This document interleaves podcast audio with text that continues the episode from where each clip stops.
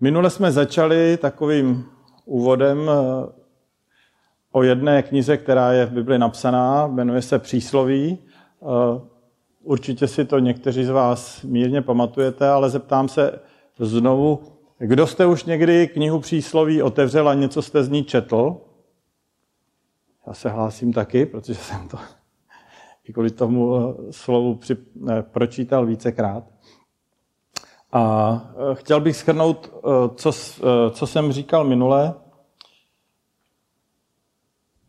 Ta hlavní myšlenka, na kterou narážíme, když se začneme bavit o tom, jestli má vůbec smysl Bibli číst, a taková jedna z hlavních námitek je, že ten svět se tak rychle mění, že vlastně nemá smysl už ani číst knihy, ani dělat nějaké takové věci, které dlouho trvají, protože když to uděláte teď, tak za 5 let už to může být zastaralé.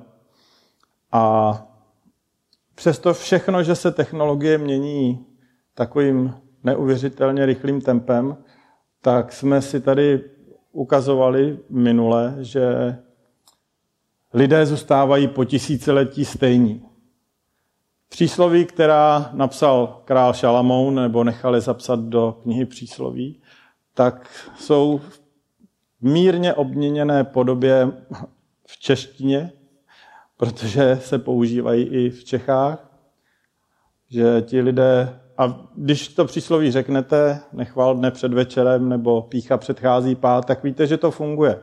Že to funguje po těch 3000 let od té doby, co už on to zapsal. A to nám jenom ukazuje, že přestože technologie se mění, tak lidé se nemění a jejich příběhy jsou stále znova podobné. A takže má smysl číst i staré texty, protože v nich najdeme poučení pro naše osobní životy. Já, přestože tak nevypadám, tak už jsem tady docela dlouho na tom světě a proto můžu sledovat příběhy lidí, které znám třeba z dětství nebo někde ze studií a dozvídám se stále znovu a znovu smutné příběhy mých vrstevníků nebo lidí, se kterými jsem se nějakým způsobem na té životní cestě potkal. A častokrát to má formu nějakých selhání, které zažili, nebo že se jim rozpadly nějaké vztahy. A mě to vždycky hrozně mrzí, že ty lidi se dostali do takové situace. A někdy jsou to lidé nevěřící, někdy jsou to i křesťané. A vždycky mě to zklame. Ne, že bych jim chtěl něco vyčítat, to už jsem zjistil, že sám mám tolik problémů, že nebudu nikomu nic vyčítat, ale je mi to líto, že prostě ti lidé se museli do toho stavu dostat. A když jsem potom začínal pročítat tu knihu Přísloví, tak jsem zjistil, že tam je spousta takových rad a napomenutí, které mluví přímo do života těch lidí, které jsem znal a oni šli nějakým směrem a ten Šalamoun jim tam radí, nedělejte to. A naopak, tohle musíte dělat, jinak ten život nebude dobrý. A oni to prostě buď to nevěděli, anebo to věděli a neposlouchali a jejich život nějakým způsobem se dostal do problému nebo něco jim krachlo. A říkám to proto, protože když jsem ten jejich život pozoroval třeba před těma 20 lety nebo před 10 lety, tak jsem si říkal, to je divný, oni dělají nějaké věci jinak, než to Bůh říká nebo než to doporučuje a funguje jim to. A zjistil jsem, že jim to fungovalo nějakou dobu, ale pak to stejně krachlo. A dokonce i já jsem se toho dožil, jakože, že to nebylo, že by na smrtelné posteli zjistili, že dělali něco špatně, že prostě se jim to rozpadlo hned po nějaké době.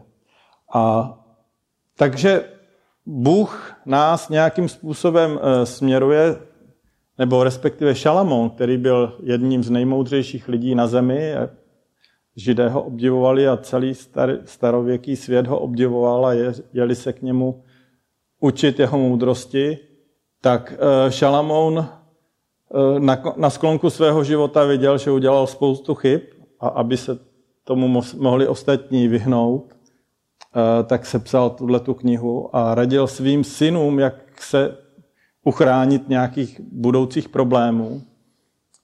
A jak jsme si tady říkali už v té předcházející sérii,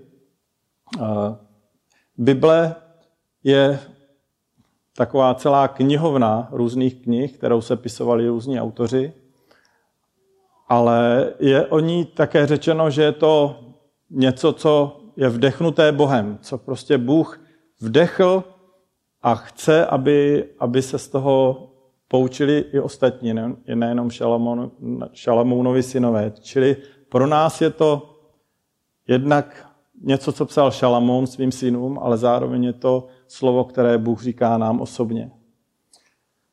A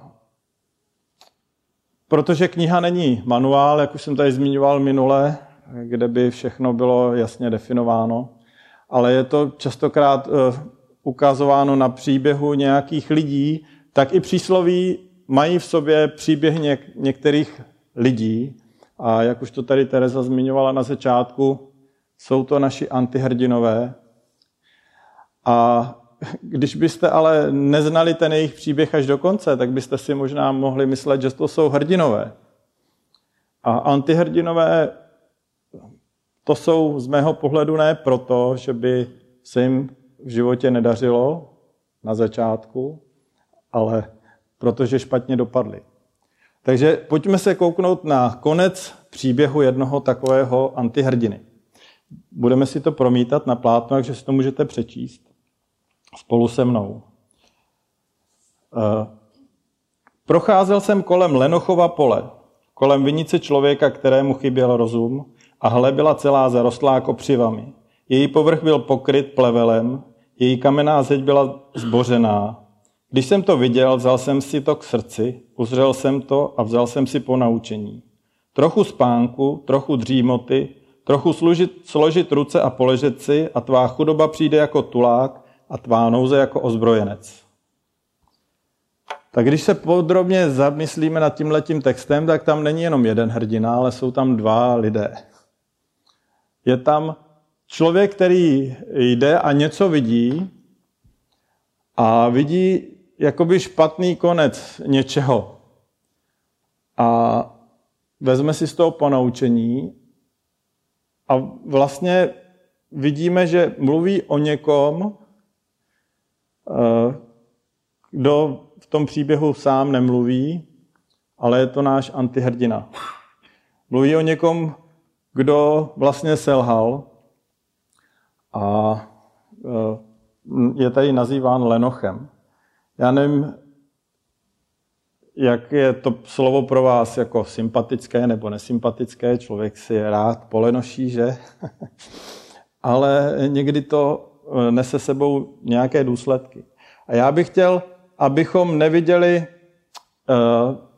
toho člověka jenom takhle zjednodušeně, jakože mu nějaký plevel zarostl zahrádku, ale podíváme se na něj v celém tom obrazu, který kniha Přísloví o něm dává.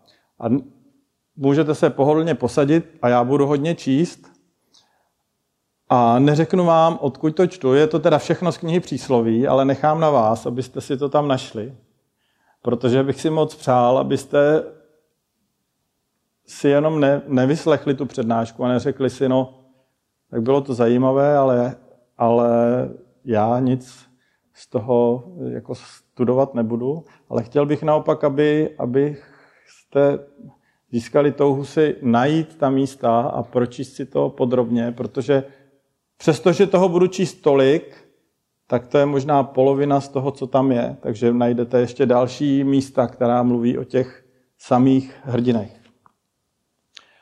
Takže pojďme se podívat, jaké postoje vedly toho člověka až na to místo, kde my vidíme jeho selhání. Šalamoun tam píše, kdo obdělává svou půdu, nasytí se pokrmem, ale tomu, kdo se žene za prázdnými věcmi, chybí rozum. A na jiném místě říká, každá námaha přinese prospěch, ale prázdné mluvení je jenom k nouzi. Dále, také ten, kdo je nedbalý při své práci, je bratrem ničitele.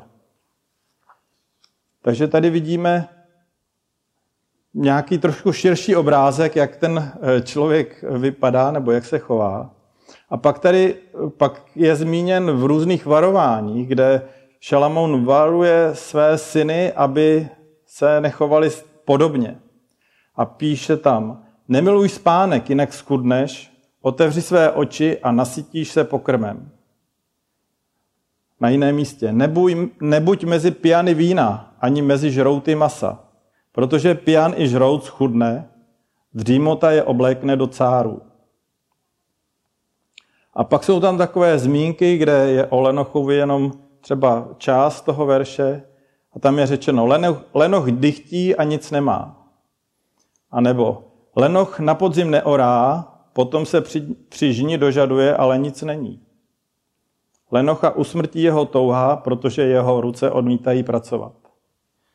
Takže když si to poskládáme, tak vidíme, že ten náš hrdina rád jí, rád se napije, potom po tom pití musí dlouho vyspávat, nemá rozum, to tam o něm hodně často se zmiňuje, nechce se mu pracovat, ale má velké sny a rád o nich mluví. A ty sny se většinou týkají takových prázdných věcí, jako v té době jsem nežil, takže nevím, o čem mluvili Lenochové v té době, ale vím, o čem mluví lidé, kteří mají plno řečí v dnešní době a mluví o tom, že chtějí super auto, perfektní oblečení, nějaké elektronické hračky a mluví o tom a mají velké plány. Dokonce si to i nakupují, většinou na nějakou půjčku, protože jejich ruce nechtějí pracovat a vydělávat a poměřují tak svůj úspěch někdy v nějakém věku. Ale vidíme, že tím pádem se nějakým způsobem zařazují do té kategorie těch lidí, co rádi mluví, ale o prázdných věcech. A kromě toho, co má rád, tak zase některé věci nemá rád. Nemá rád pečlivost, nemá rád námahu, nemá rád, když ho někdo kritizuje, nemá rád, jako když mu někdo něco říká, že je špatně. A má vysoké nároky na to, jak by ten jeho život měl vypadat, ale nechce nést náklady. A teďka vám položím takovou velice jednoduchou osobní otázku. Znáte někoho takového ve svém okolí? To je jednoduchá otázka, že jo? Protože lehce vidíme ty věci na jiných lidech. A většinou to dopadne tak, že takovým lidem se chceme vyhnout. A zase to není nic nového. Už Šalamoun 3000 lety to viděl a zapsal. A to si můžeme přečíst společně.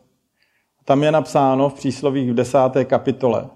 Čím je ocet pro zuby a kouř pro oči, tím je lenoch pro ty, kteří ho posílají.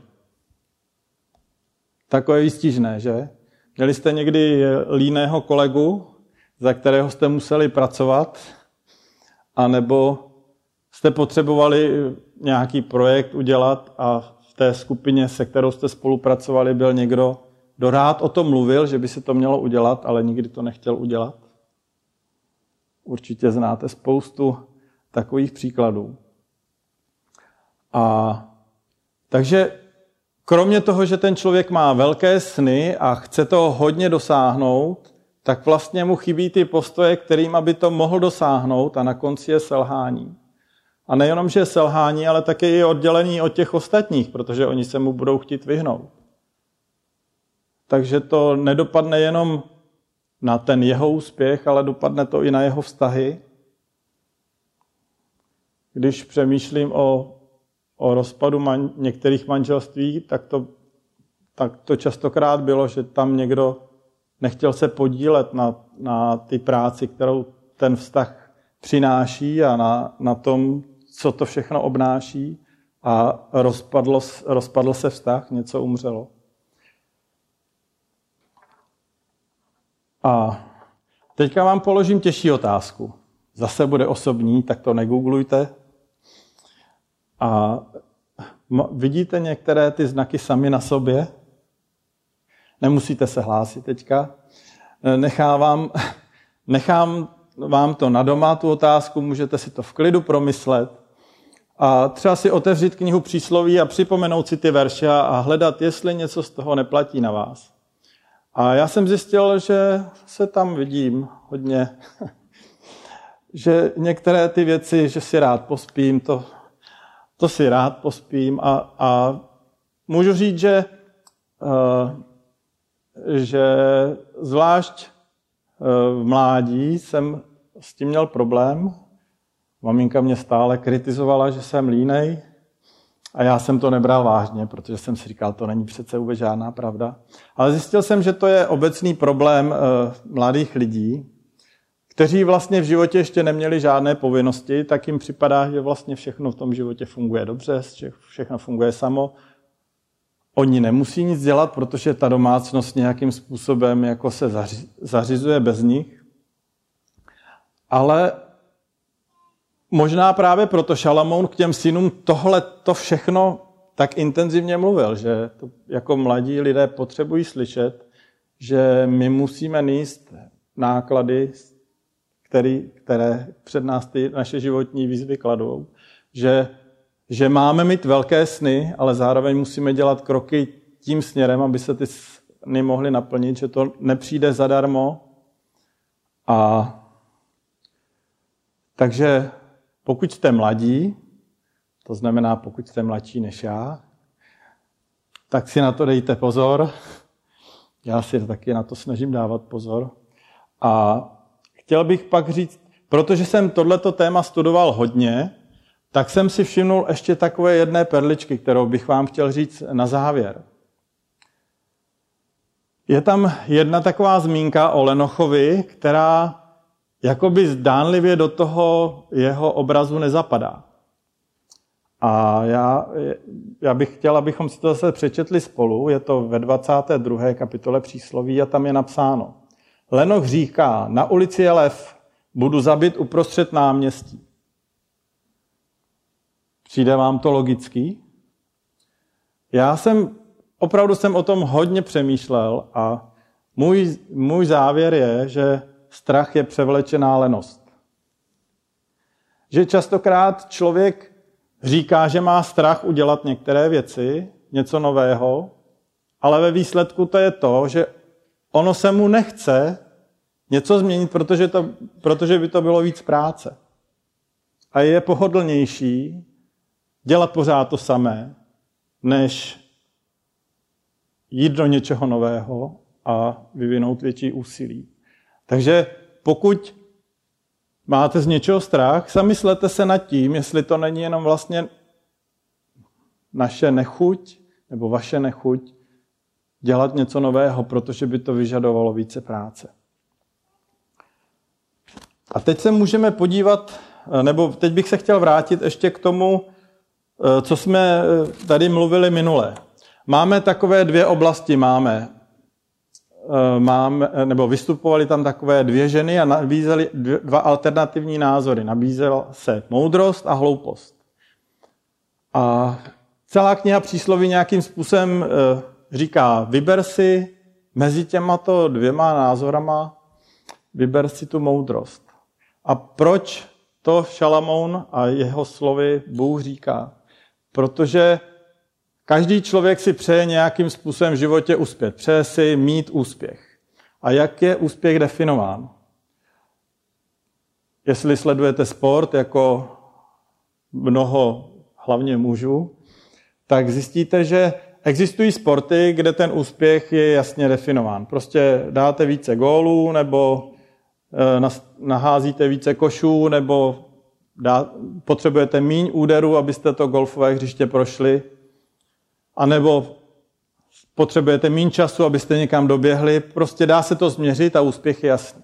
Pak jsou oblasti, kde to už tak jasné není. Třeba gymnastika nebo krasobruslení, tam se to nějakým způsobem boduje a někdy se to dohodne ještě předem, kdo vyhraje, kdo ty body získá. Takže tam už ten úspěch je takový trochu jako pofidérní, nebo ta objektivita toho měření. Ale jak se to měří v životě? A když budete nad tím přemýšlet, anebo se budete ptát lidí, tak zjistíte, že je jedno takové měřítko a dalo by se říct, že úspěch se měří vždycky až na konci. A když se zeptáte lidí na konci jejich života nebo na sklonku jejich života, tak vám řeknou mnohdy jiné hodnoty, než by vám řekli na začátku.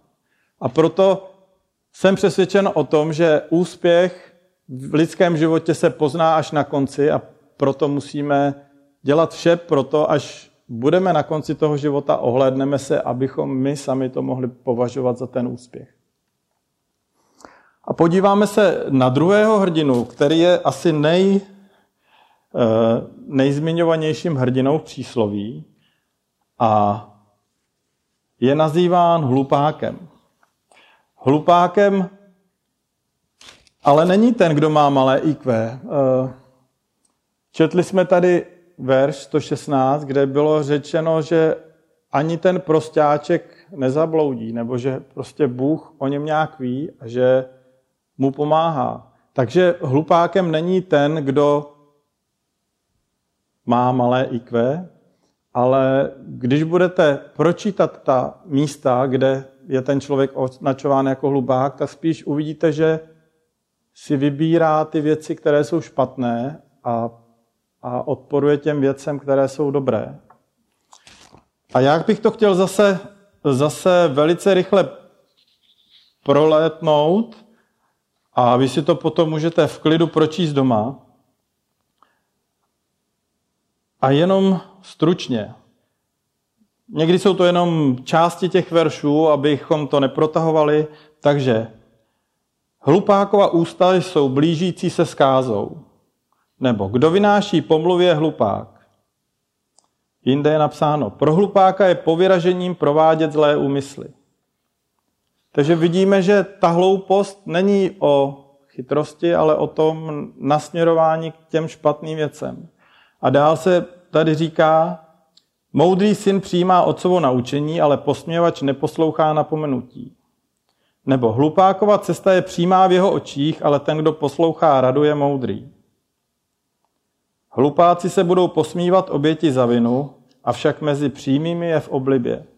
Takže tady vidíme, že ta hloupost souvisí i nějak s tou sebereflexí, že ten člověk nevidí sám sebe správně, že si myslí, že je vlastně na tom dobře, že si myslí, že on nepotřebuje vlastně odpuštění, nebo že nedělá vlastně žádné chyby, nepotřebuje oběť za vinu, ale ten, kdo je moudrý, tak vidí, že dělá i špatné věci a že je dobré poprosit někoho o odpuštění nebo dát ty věci do pořádku.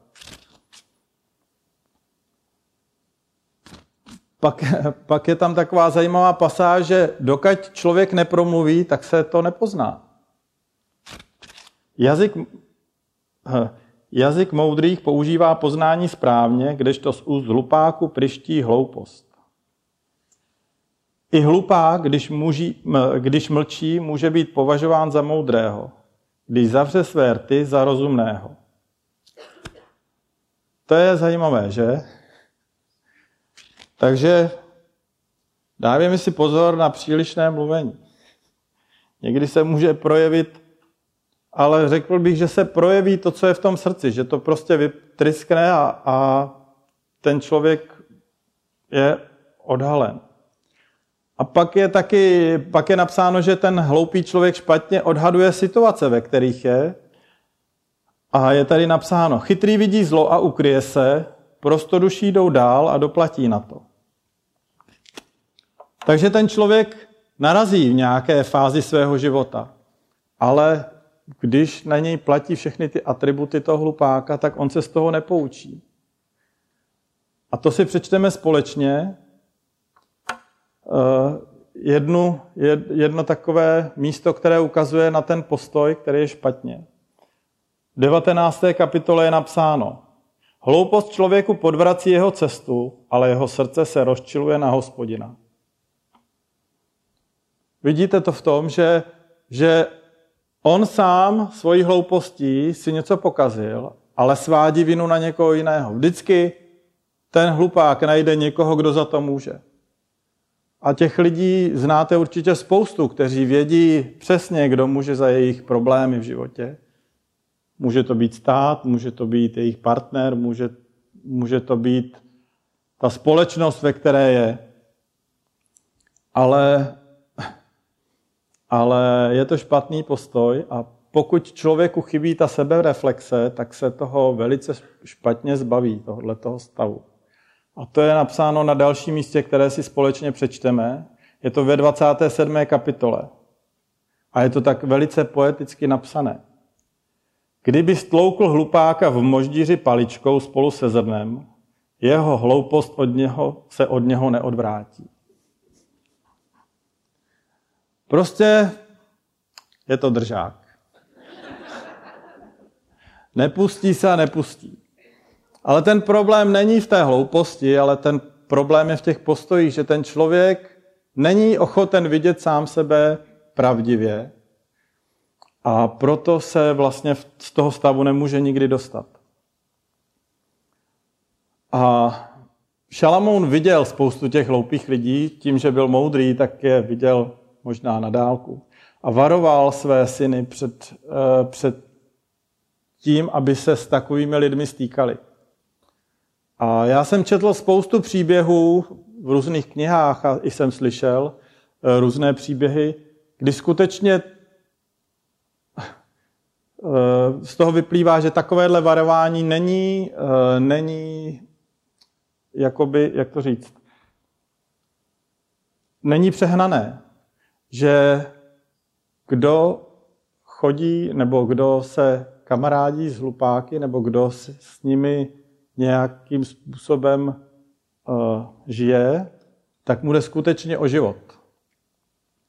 A přečteme si to v dalších dvou místech. Jedna je ze 13. kapitoly. Tam je napsáno: Kdo chodí s moudrými, zmoudří, ale kdo se stýká s hlupáky, tomu se bude dařit zlé. A pak je to tam vygradováno v té 17. kapitole a tam je napsáno: Raději potkat medvědici připravenou o mláďata, jenom ne hlupáka s jeho hloupostí. A možná se tomu můžete zasmát, ale já jsem před časem četl příběh v jedné knihy, kde se skutečně tomu člověku stalo, že potkal medvědici, které omylem zabil mládě, a ona ho proháněla po horách. Několik dní se ho snažila chytit, bylo to bohužel medvídě grizzlyho, takže, a on to byl horolezec, taky jako se snažil vlézt někde na ledovec a zmizet, ale ona prostě si na něho počkala, a když on přelezl ten kopec, tak ona už tam zase čekala, že to obešla z druhé strany. A je to skutečný příběh, takže Šalamoun věděl, o čem píše, a přesto říká: je lepší potkat takovouhle medvědici, protože vám jde míň o život, než když se stýkáte s hlupáky a přejímáte jejich postoje. A pak je tady jedno varování, že my si můžeme říkat, někteří lidé jsou hlupáci, ale Šalamoun říká, že každý, kdo spoléhá na svůj rozum, je hlupák. To je napsáno v Přísloví ve 28. kapitole. A pak tam říká jednu takovou velice, velice důležitou věc, a mně se připomenula, nebo když jsem to četl, tak jsem si říkal, Znám spoustu lidí, kteří dopadli špatně a kteří dopadli špatně pro to, co je napsáno v tomhletom verši. V 26. kapitole je napsáno: Viděl jsi člověka moudrého ve svých očích? Pro hlupáka je víc naděje než pro něj. A to bych řekl, že to je místo, které je tak pravdivé, že nám to říká, abychom si dávali veliký pozor. Jakmile si někdo myslí, že je chytřejší než ty ostatní a že nepotřebuje poradit, tak dříve nebo později se něco v jeho životě sesype. Rozpadne se v manželství nebo ztratí práci, prostě protože se přijde na to, že tam podváděl. Něco nabere si půjčky, které mu lidi říkali, ať si nebere, a pak to není schopen splácet a skončí v bankrotu. Takovéhle věci se bohužel dějí. A Šalamoun a Bůh, jeho slovy nás varuje. Nebuďme příliš spokojení sami se sebou a nemyslíme si, že nám se ty věci nemůžou stát, protože jsme chytřejší než ti ostatní. Nikdo není chytřejší než ostatní, jenom někteří si nechtějí přiznat svoji situaci. A myslí si, že na to stačí sami. Ale nefunguje to. A na závěr bych vám chtěl tak úplně stručně shrnout, o čem jsme mluvili v těch dvou přednáškách. A pak budeme pokračovat v tom, co jsme dělali na začátku, že budeme zpívat Bohu o tom, že On pro nás zamýšlí dobré a že budeme mít lepší život než ti naši antihrdinové. Moudrost byla u stvoření tohoto světa a je vetkána do jeho základu. Tak proto jsme vybízeni, abychom ji hledali, abychom ji nacházeli. A když ji hledáme v přírodě a v tom stvoření, tak jednak vidíme dokonalost tvůrce. Vidíme, jak to všechno nádherně do sebe zapadá.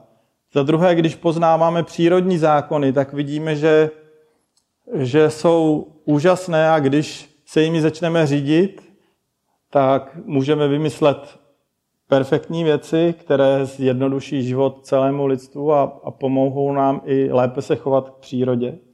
A pokud poznáme morální principy, které jsou v Bibli napsané, tak se zlepší naše osobní životy a životy těch lidí, kteří jsou nám na blízku. A nabízí se ty dva pohledy, moudrost a hloupost.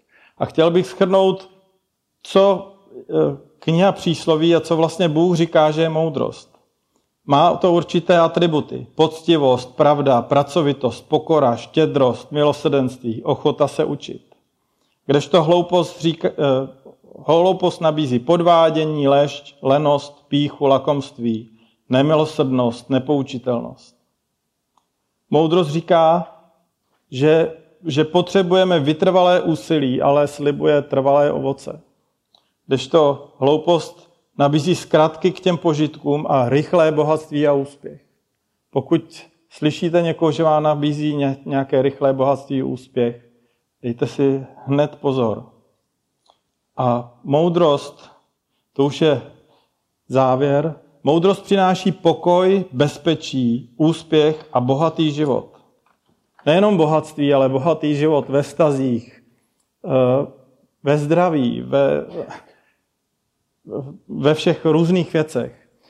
Kdežto hloupost dovede k odsouzení, selhání, strachu a smrti. A moudrost říká, nebo začneme hloupostí. Hloupost říká, získej výsledek teď hned. Kdežto moudrost říká, dělej kroky správným směrem. A tak bych vám chtěl popřát, abyste nelenili a studovali Bibli a dělali kroky správným směrem a zažili ten úspěch na konci.